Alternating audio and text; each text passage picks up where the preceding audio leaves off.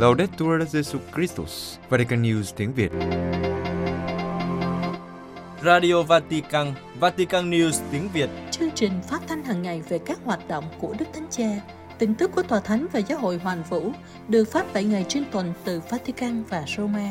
Mời quý vị nghe chương trình phát thanh hôm nay, thứ hai ngày 26 tháng 9 gồm có Trước hết là thánh lễ do Đức Thánh Cha cử hành, kết thúc Đại hội Thánh thể toàn quốc lần thứ 27 của Ý Tiếp đến là mục điểm sách. và cuối cùng là Giáo hội tuần qua. Bây giờ kính mời quý vị nghe theo dõi tường thuật thánh lễ tại Matera. Kính thưa quý vị thính giả, sáng Chủ nhật 25 tháng 9, Đức Thánh Cha Francisco đã chủ sự thánh lễ kết thúc Đại hội Thánh thể toàn quốc của Ý tại thành phố Matera. Do thời tiết xấu, thay vì di chuyển từ sân bay trực thăng ở nội thành Vatican, lúc 6 giờ sáng, Đức Thánh Cha đã rời nhà trọ Thánh Marta, di chuyển đến sân bay Ciampino ở thành phố Roma và đã đáp máy bay vào lúc 7 giờ để đi đến Matera. Đại hội Thánh thể toàn quốc của Ý lần thứ 27 diễn ra từ ngày 22 đến 25 tháng 9 với chủ đề Chúng ta hãy trở lại với hương vị của bánh vì một giáo hội thánh thể và hiệp hành. Đã có khoảng 100 giám mục và 180 phái đoàn từ các giáo phận của Ý tham dự đại hội.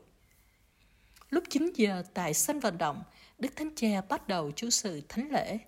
Trong bài giảng suy tư về đoạn phúc âm Thánh Luca, trong đó thuật lại dụ ngôn người phú hộ và người nghèo Lazaro, Đức Thánh Cha nhắc các tín hữu rằng sẽ không có cử hành thánh thể nếu không có lòng cảm thông đối với người nghèo. Ngài mời gọi các tín hữu quay trở lại với hương vị của bánh để nhớ rằng trong khi cuộc sống của chúng ta trên trần thế này đang bị tiêu hao, thì bí tích thánh thể cho chúng ta nếm hưởng trước lời hứa về sự phục sinh và hướng dẫn chúng ta đến sự sống mới, một sự sống chiến thắng sự chết. Mở đầu bài giảng, Đức Thánh Cha nói rằng Thiên Chúa quy tụ chúng ta quanh bàn tiệc của người và hiến chính mình làm bánh cho chúng ta. Tuy nhiên, Đức Thánh Cha lưu ý, tin mừng chúng ta vừa nghe nói với chúng ta rằng bánh không luôn luôn được chia sẻ trên bàn ăn của thế giới. Hương thơm của sự hiệp thông không phải lúc nào cũng tỏa ra. Bánh không luôn luôn được bẻ ra trong sự công bằng. Mời gọi các tín hữu suy tư về dụ ngôn được Chúa Giêsu thuật lại. Trong đó, một bên là người phú hộ với gấm vóc lụa là, vô trương sự sang trọng và tiệc tùng xa hoa. Một bên là người đàn ông nghèo, mình đầy vết loét, đang nằm ở cửa, hy vọng được ăn những mảnh vụn rơi xuống từ bàn ăn của người giàu. Và trước sự mâu thuẫn này, Đức Thánh Cha mời các tín hữu tự hỏi, bí tích thánh thể, nguồn mạch và đỉnh cao của đời sống ký tố hữu mời gọi chúng ta điều gì? Và Đức Thánh Cha chia sẻ với các tín hữu hai suy tư. Trước hết, bí tích thánh thể nhắc nhở chúng ta về quyền tối thượng của Thiên Chúa. Theo Đức Thánh Cha, người giàu có trong chủ ngôn không hướng đến tương quan với Thiên Chúa. Ông ta chỉ nghĩ đến hạnh phúc của mình, thỏa mãn nhu cầu của mình và tận hưởng cuộc sống. Ông ta chiều chuộng bản thân và tôn thờ của cải thế gian khép kín trong thế giới nhỏ bé của riêng mình. Tự mãn, say sưa với tiền bạc, mê muội trước sự phù phiếm, không còn chỗ cho Thiên Chúa trong cuộc sống của ông bởi vì ông chỉ tôn thờ chính mình. Đức Thánh Cha nhận định rằng đây là một thực tế đáng buồn mà chúng ta tiếp tục thấy ngày nay khi chúng ta nhầm lẫn giữa điều chúng ta là với những gì chúng ta có. Khi chúng ta đánh giá mọi người bằng sự giàu có của họ, tước hiệu mà họ thể hiện, vai trò mà họ nắm giữ hoặc nhãn mát trên trang phục họ mặc. Đó là tôn giáo của sở hữu và thể hiện, điều thường thống trị thế giới này, nhưng cuối cùng lại khiến chúng ta trắng tay. Trong khi người giàu không được gọi tên cụ thể, nhưng chỉ được gọi cách chung chung theo của cải mà ông có, thì người nghèo có một cái tên Lazaro, có nghĩa là Thiên Chúa sẽ giúp đỡ. Đức Thánh Cha nhận định, dù sống trong hoàn cảnh nghèo khó và bị gạt ra ngoài lề xã hội, nhưng phẩm giá của người nghèo vẫn nguyên vẹn bởi vì ông sống trong tương quan với Thiên Chúa. Trong tên của ông có điều gì đó của Thiên Chúa và Thiên Chúa là niềm hy vọng không gì lay chuyển được của cuộc đời ông. Và Đức Thánh Cha nhận định đây là thử thách mà bí tích thánh thể đặt ra cho cuộc sống của chúng ta, thờ phượng Thiên Chúa chứ không phải chính mình. mời gọi các tín hữu đặt Thiên Chúa làm trung tâm của cuộc đời. Đức Thánh Cha nói rằng, nếu chúng ta tôn thờ chính mình, chúng ta chết vì ngạt thở bởi sự chật chội của bản thân mình. Nếu chúng ta tôn thờ của cải thế gian này, chúng sẽ chiếm hữu chúng ta và biến chúng ta thành nô lệ. Nếu chúng ta tôn thờ vị thần của dáng vẻ bên ngoài và đắm mình trong sự lãng phí, thì sớm muộn gì cuộc sống cũng sẽ mang đến cho chúng ta một hóa đơn. Ngược lại, Đức Thánh Cha nói thêm rằng khi tôn thờ Chúa Giêsu hiện diện trong bí tích thánh thể, chúng ta cũng nhận được một diện mạo mới cho cuộc sống của mình. Tôi không phải là những thứ tôi sở hữu và những thành công tôi cố gắng đạt được. Giá trị cuộc sống của tôi không phụ thuộc vào việc tôi có thể khoe ra bao nhiêu, cũng không giảm đi khi tôi thất bại và gục ngã. Tôi là một người con được yêu thương, tôi được Thiên Chúa chúc lành Người đã mặc cho tôi vẻ đẹp và muốn tôi thoát khỏi mọi ràng buộc. Ai thờ phượng Thiên Chúa sẽ không trở thành nô lệ của bất cứ ai khác. Đức Thánh Cha chia sẻ ý tưởng thứ hai. Bí tích thánh thể kêu gọi chúng ta yêu thương anh chị em của mình. Bánh thánh thể là bí tích của tình yêu, là chính Chúa Kitô tự hiến mình và phân chia chính mình vì chúng ta và yêu cầu chúng ta cũng làm như thế. Người giàu có trong bài phúc âm đã không thực hiện được nhiệm vụ này. Vào cuối cuộc đời, Thiên Chúa cho người nghèo Lazaro được ở bên tổ phụ Abraham và tổ phụ nói rằng giữa người giàu có và họ đã có một vực thẳm. Từ điều này, Đức Thánh Cha nhắc các tín hữu rằng tương lai vĩnh cửu của chúng ta phụ thuộc vào cuộc sống hiện tại này. Nếu chúng ta đào một hố sâu ngăn cách giữa mình và anh em của mình, chúng ta sẽ tự đào mồ chôn mình sau này. Nếu bây giờ chúng ta dựng những bức tường chống lại anh em của mình, chúng ta sẽ vẫn bị giam cầm trong sự cô đơn và cái chết.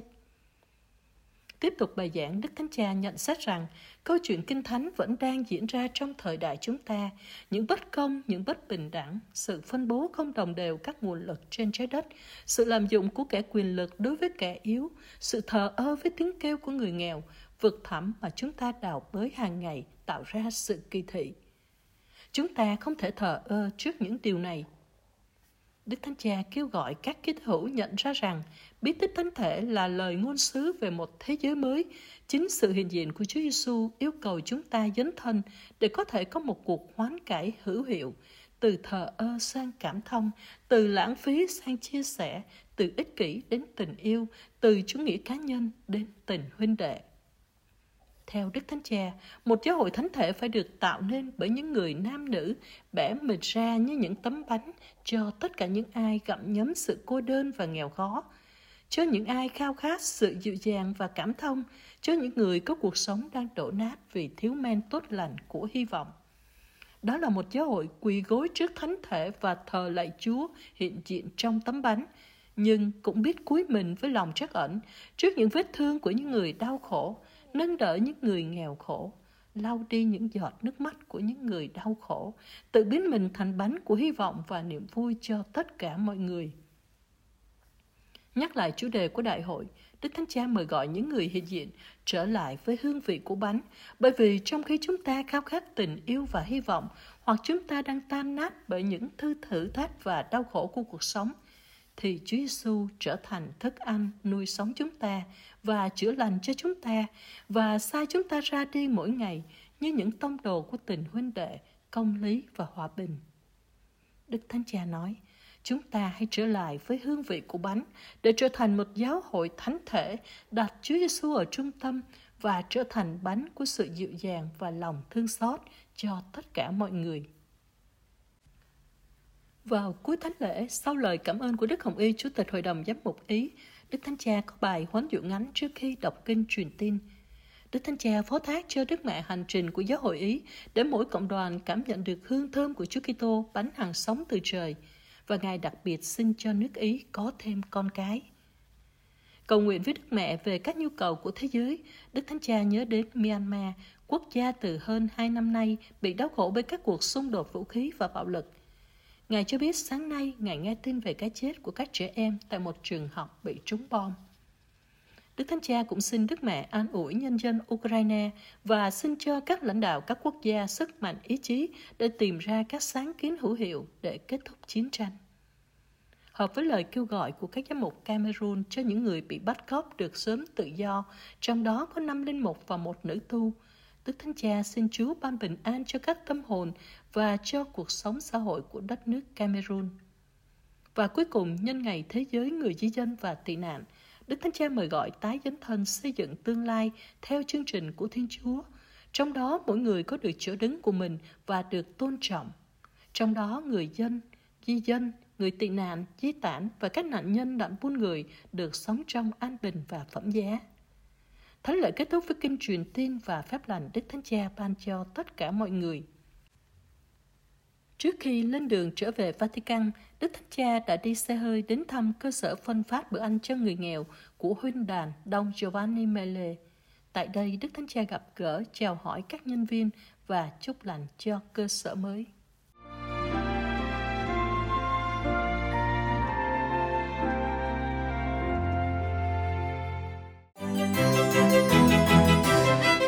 Vatican News tiếng Việt Chuyên mục Điểm sách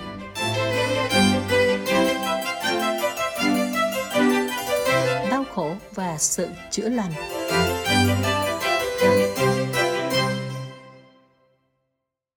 Chào mừng bạn đến với chuyên mục điểm sách của Vatican News tiếng Việt.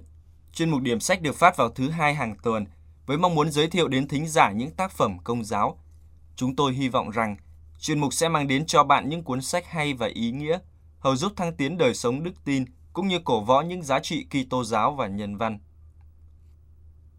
Kính chào quý thính giả, tuần này chúng ta cùng đến với tác phẩm Đau khổ và sự chữa lành. Làm thế nào để tích cực hóa những mất mát của con người của tác giả Arnaldo Prangasi được chuyển ngữ bởi linh mục Gioan Bautista Trịnh Đình Tuấn. Kính thưa quý thính giả, con người không thể trưởng thành mà không trải qua những đau khổ. Đau khổ có nhiều mặt. Nó có thể do sự vô trách nhiệm của con người, do những hoàn cảnh ngẫu nhiên và không lường trước được. Nhưng nó đã được khắc ghi trong một quy luật của tự nhiên. Động lực của sự chia ly là một sự bất biến trong cuộc sống con người. Đau khổ. Làm thế nào để tích cực hóa những mất mát? Đối diện với một đề tài căn bản của cuộc sống con người, sự mất mát người thân. Đó là một kinh nghiệm thực tiễn trong cuộc sống nhưng ít được nghiên cứu hoặc thảo luận. Vấn đề không được giải quyết bằng cách cố gắng không nói về nó. Đúng hơn, công việc phức tạp đối với những người phải đối diện với nó ngày hôm nay và sự khó chịu cho những người sẽ phải sống với nó trong tương lai, tức là đối với mỗi người chúng ta, bởi vì sự chia ly đang và sẽ hình thành, luôn tạo thành một phần di sản của chúng ta.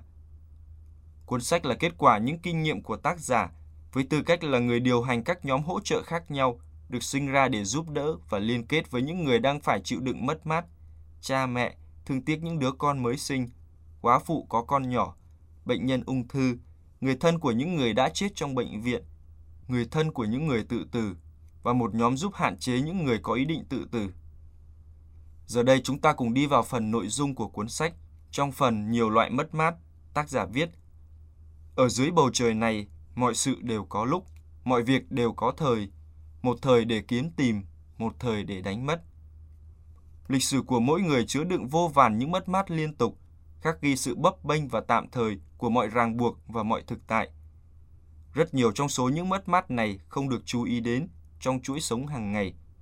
Những tổn thất khác lại để những vết hằn lớn. Những vết hằn này tồn tại trong suốt cuộc đời. Sự trưởng thành của một người gắn liền với khả năng của họ trong việc xử lý những mất mát trong cuộc sống. Những mất mát nhỏ chuẩn bị cho việc đối diện những chia ly lớn, được đại diện bởi hai cuộc chia ly lớn nhất là sinh và tử.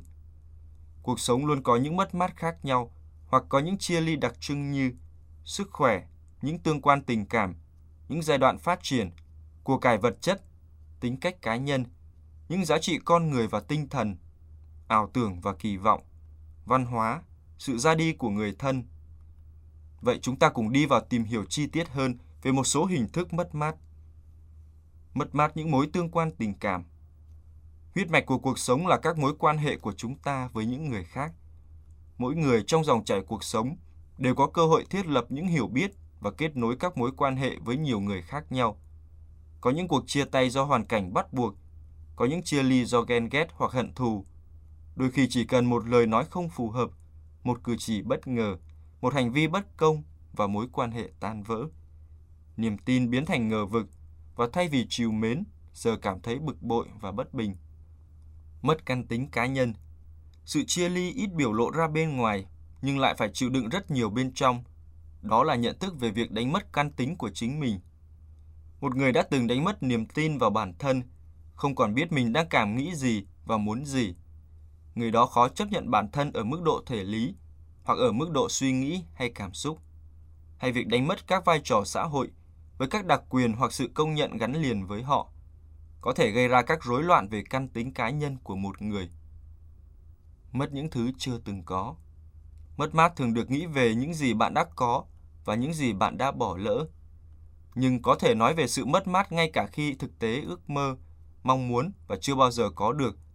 Sự mất mát đó có thể được sống chung bởi một dân tộc khao khát tự do nhưng lại bị áp bức bởi các chế độ độc tài.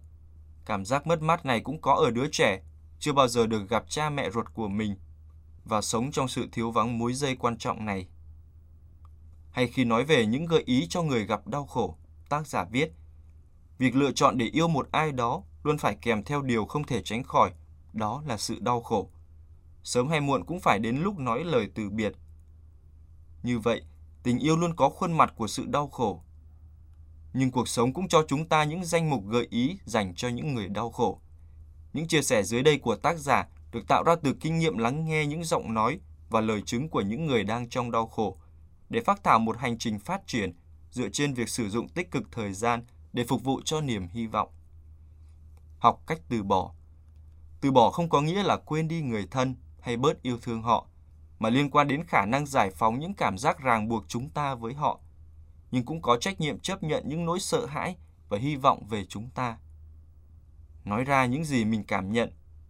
Cách để giải tỏa nỗi đau là nói lên phản ứng và tâm trạng của chính mình, tin tưởng vào các biểu đạt của cơ thể trong việc truyền tải cảm xúc của con người. Nước mắt truyền tải nỗi buồn, nỗi sợ hãi run rẩy, một cái ôm chiều mến, một nụ cười, sự lạc quan. Đưa ra những quyết định. Tất cả mọi thứ chúng ta yêu mến đều có thể bị lấy đi khỏi chúng ta. Điều không thể tước đoạt khỏi chúng ta là sức mạnh để lựa chọn thái độ nào khi đối diện với những sự kiện này. Và còn nhiều gợi ý khác như kiên nhẫn với chính mình, học cách tha thứ, tìm đến niềm tin của chính mình, tin tưởng vào chính mình, thiết lập những mối quan hệ mới, nở nụ cười trở lại. Giờ đây, chúng ta cùng đi vào góc nhìn tổng quát về nội dung tác phẩm. Việc viết trên các chương dựa trên sự giải thích về chủ đề mất mát ở chương 1 để dừng lại ở phần sau của quá trình đau buồn đi kèm với bất kỳ cuộc chia ly nào, làm sáng tỏ nguyên nhân và đặc điểm của nó nằm ở chương 2. Chương 3 đề cập đến vấn đề cụ thể về sự mất mát một người thân yêu và những sự kiện quyết định trong việc xây dựng nên nỗi đau buồn. Chương 4 tóm tắt các phản ứng điển hình của quá trình đau buồn. Và chương 5 là những phản ứng tiêu biểu. Chương 6 cung cấp hướng dẫn về những gì cần làm để vượt qua nỗi đau. Và chương bày đề cập đến việc phát sinh nỗi đau ở trẻ em thường ít được quan tâm. Hai chương cuối có một phần thực hành. Chương 8 dành cho những người đang có tang, phát thảo một số hành trình chữa lành thông qua việc chấp nhận các thái độ và hành vi tích cực. Chương 9 dành cho những người giúp đỡ những người đang đau khổ, đề xuất các chỉ dẫn cụ thể để an ủi người đau khổ. Chương 10 minh họa sự đóng góp của tình liên đới và hy vọng mà giáo hội có thể hỗ trợ những người đang gặp tang tóc.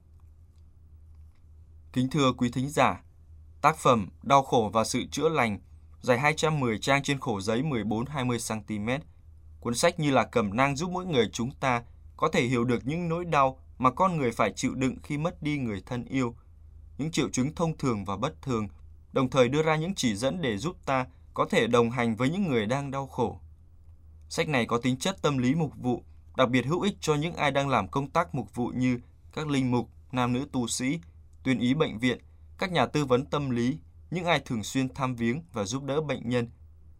Tuy nhiên, xin lưu ý, đọc cuốn sách sẽ không chữa lành cho ai bị đau buồn, bởi vì mỗi người phải học cách chữa lành bản thân. Tuy nhiên, nó sẽ giúp ích rất nhiều cho những ai phải đối diện với nỗi đau mất mát. Kính thưa quý thính giả, không phải cuốn sách nào cũng phù hợp với tất cả mọi người, hay cũng không có người nào phù hợp với mọi cuốn sách. Nếu sau khi đã nghe mục điểm sách tuần này và bạn phân vân không biết liệu tác phẩm, Đau khổ và sự chữa lành có phù hợp với mình hay không. Bạn có thể tìm đọc tại các nhà sách công giáo hay tra cứu trên Internet để tìm hiểu thêm về tác phẩm trước khi có quyết định cuối cùng. Hoặc có thể chờ một tác phẩm tiếp theo sẽ được giới thiệu vào tuần tới. Cảm ơn quý thính giả đã lắng nghe. Xin chào và hẹn gặp lại.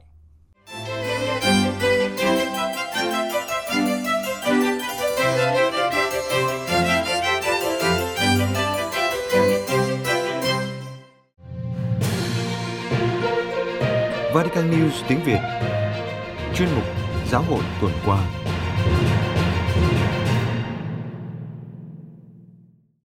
Trình chiếu cuộc đời Thánh Phêrô trên mặt tiền đền thờ.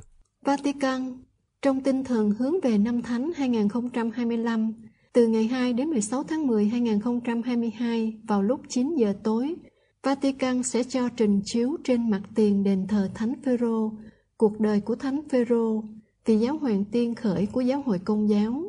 Sáng kiến với tiêu đề Hãy theo ta, cuộc đời của Phêrô được trình chiếu qua kỹ thuật video mapping.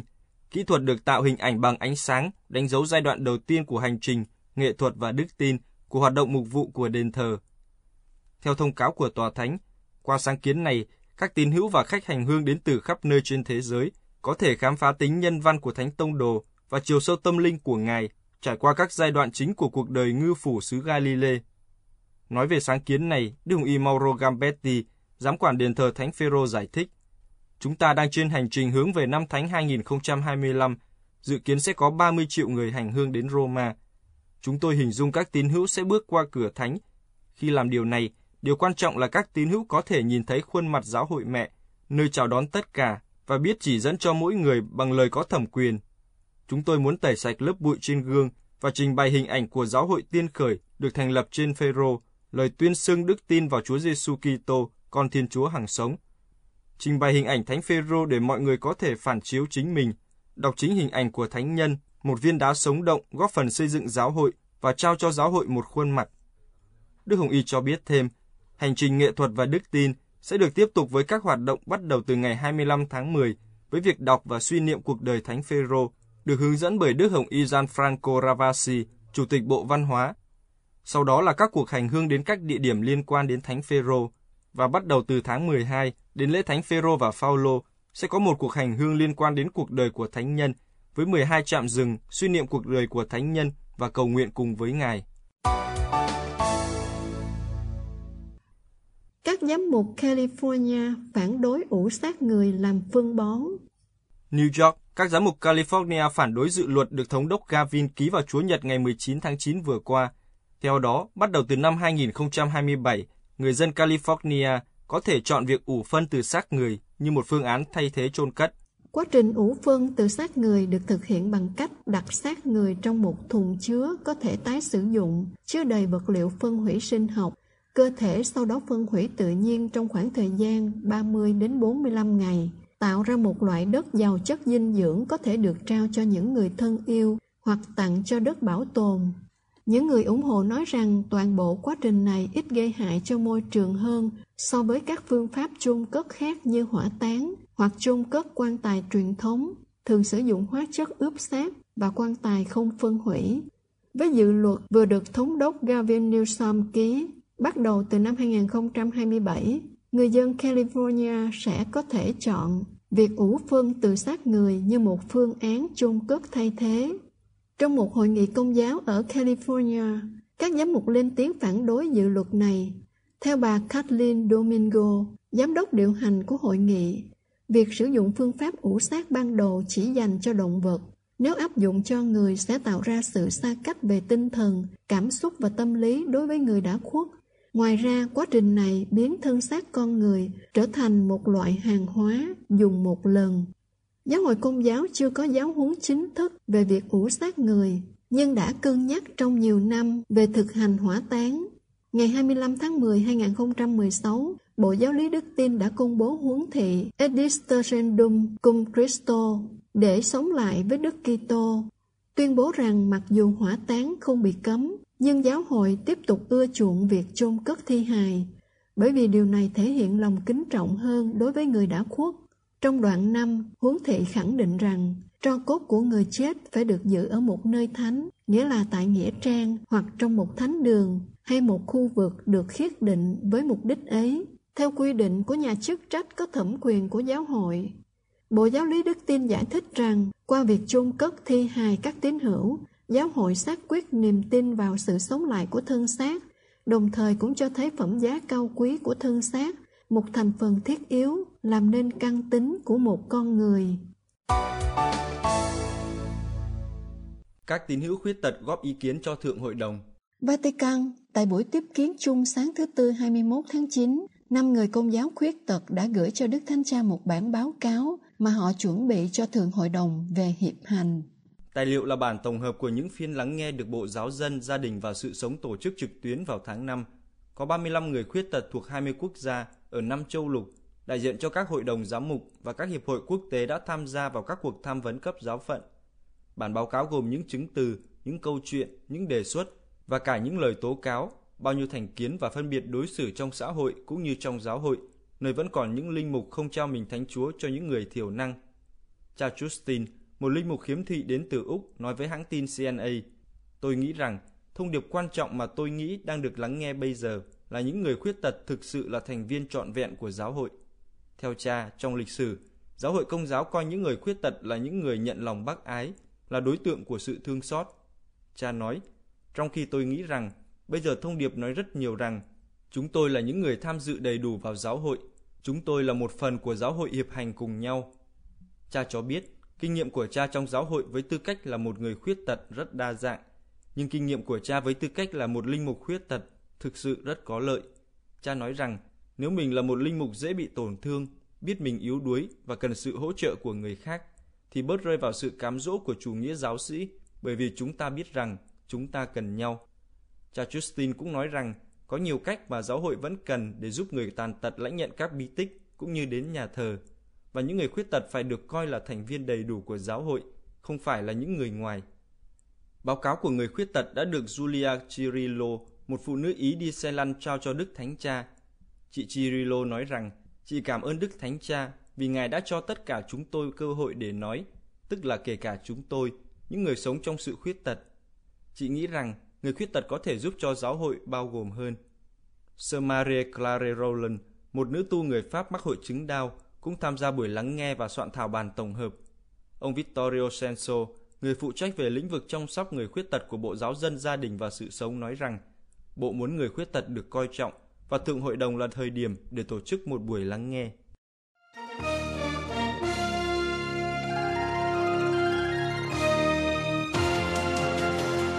Cảm ơn quý vị và các bạn đã chú ý lắng nghe.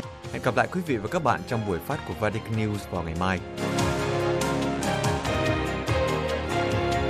Laudetur Jesus Christus, ngợi khen Chúa Giêsu Kitô.